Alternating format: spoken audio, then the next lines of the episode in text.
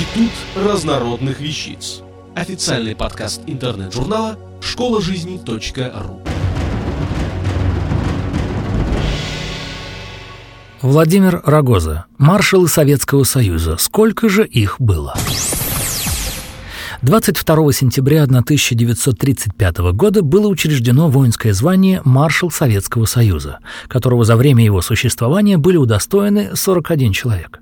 Подобное звание, чин, существовало и существует во многих странах в нескольких вариантах – маршал, фельдмаршал, генерал-фельдмаршал. Первоначально маршал было не воинским званием, а высокой придворной должностью в ряде европейских государств. Считается, что впервые в качестве обозначения высокого воинского чина оно было употреблено в Тевтонском рыцарском ордене. Вскоре звание чин маршала стали присваивать главнокомандующим и крупным военачальникам во многих странах. Появился этот чин и в России.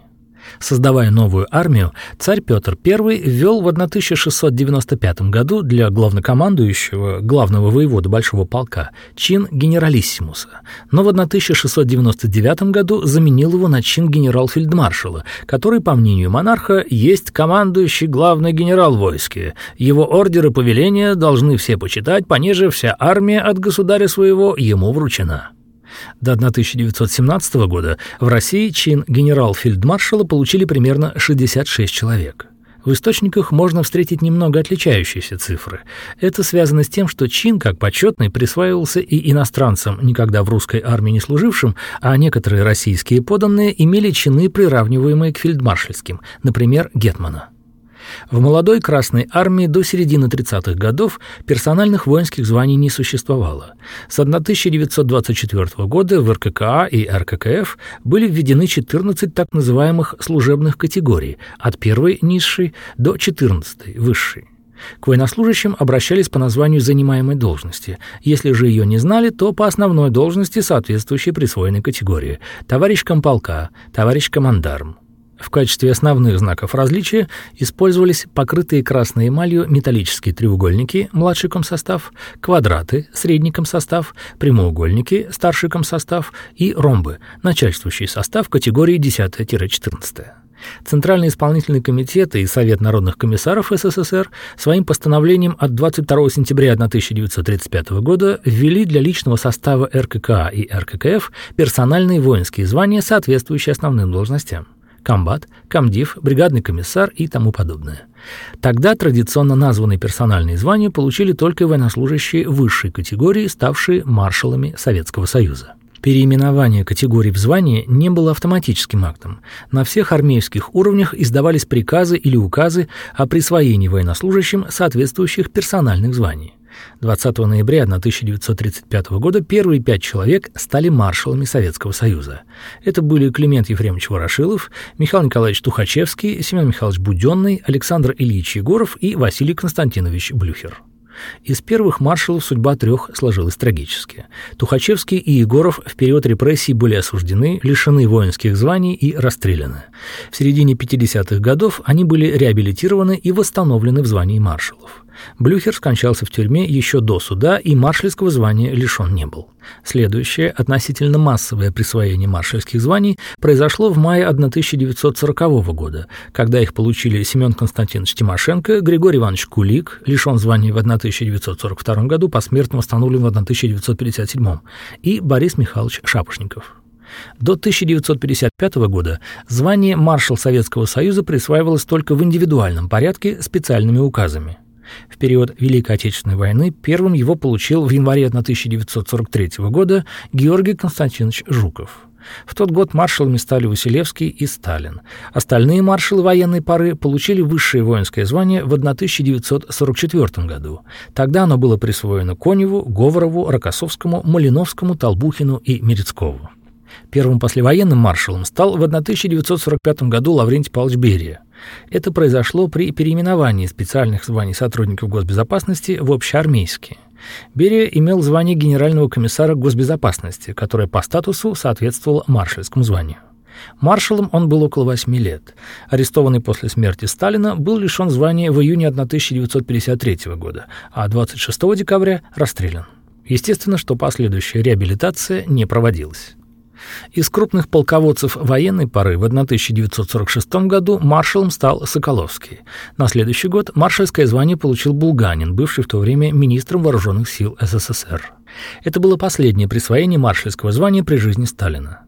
Любопытно, что при наличии значительного числа опытных боевых военачальников министром обороны, а затем и маршалом, стал политик, не имеющий полководческого опыта, хотя и участвовавший в войне на высоких политических должностях. В 1958 году Булганин этого звания был лишен как член антипартийной группировки. Затем переведен в Ставрополь председателем Совнархоза, а в 1960 году отправлен на пенсию. Восемь лет маршальские звания не присваивались. Зато перед десятилетием победы в Великой Отечественной войне маршалами Советского Союза сразу стали шесть видных военачальников военной поры – Баграмян, Бирюзов, Гречка, Еременко, Москаленко, Чуйков. Очередное присвоение маршальского звания произошло через четыре года. В 1959 году его получил Захаров, бывший в тот период главнокомандующим группой советских войск в Германии. В 60-е годы маршалами Советского Союза стали шесть человек. Голиков, возглавлявший главное политическое управление Советской армии и военно-морского флота, Крылов, командовавший войсками Московского военного округа, Якубовский, получивший звание одновременно с назначением на должность первого заместителя министра обороны, Батицкий, возглавлявший ПВО страны, и Кошевой, командовавший группой советских войск в Германии. До середины 70-х годов присвоение маршальского звания не производилось. В 1976 году маршалами стали генеральный секретарь ЦК КПСС Леонид Ильич Брежнев и Дмитрий Федорович Устинов, назначенный министром обороны СССР. Устинов не имел полководческого опыта, но с армией был тесно связан, так как с 1941 года 16 лет подряд был сначала наркомом, министром вооружения, а затем министром оборонной промышленности СССР. Все последующие маршалы имели боевой опыт, но военачальниками стали уже в послевоенные годы. Это Куликов, Агарков, Соколов, Ахрамеев, Куркоткин, Петров. Последним в апреле 1990 года получил звание маршал Советского Союза Язов. Как участник ГКЧП он был арестован и находился под следствием, но воинского звания не лишался. После распада СССР было учреждено воинское звание маршал Российской Федерации, которое в 1997 году получил министр обороны Сергеев. Он был первым маршалом, хотя и прошедшим основные ступени офицерской и генеральской службы, но не имевшим боевого опыта.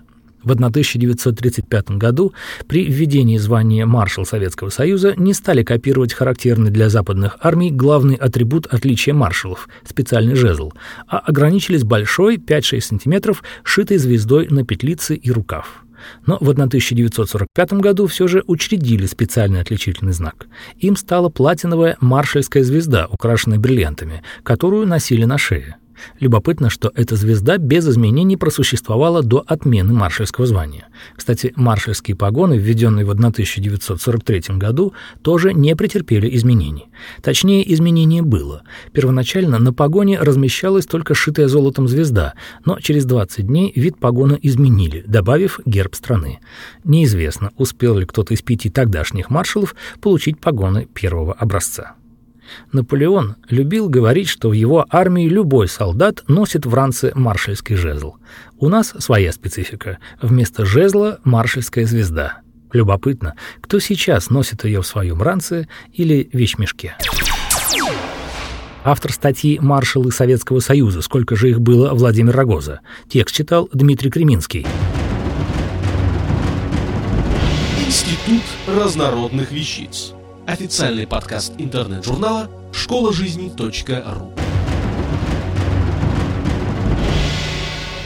Слушайте и читайте нас на www.школажизни.ру.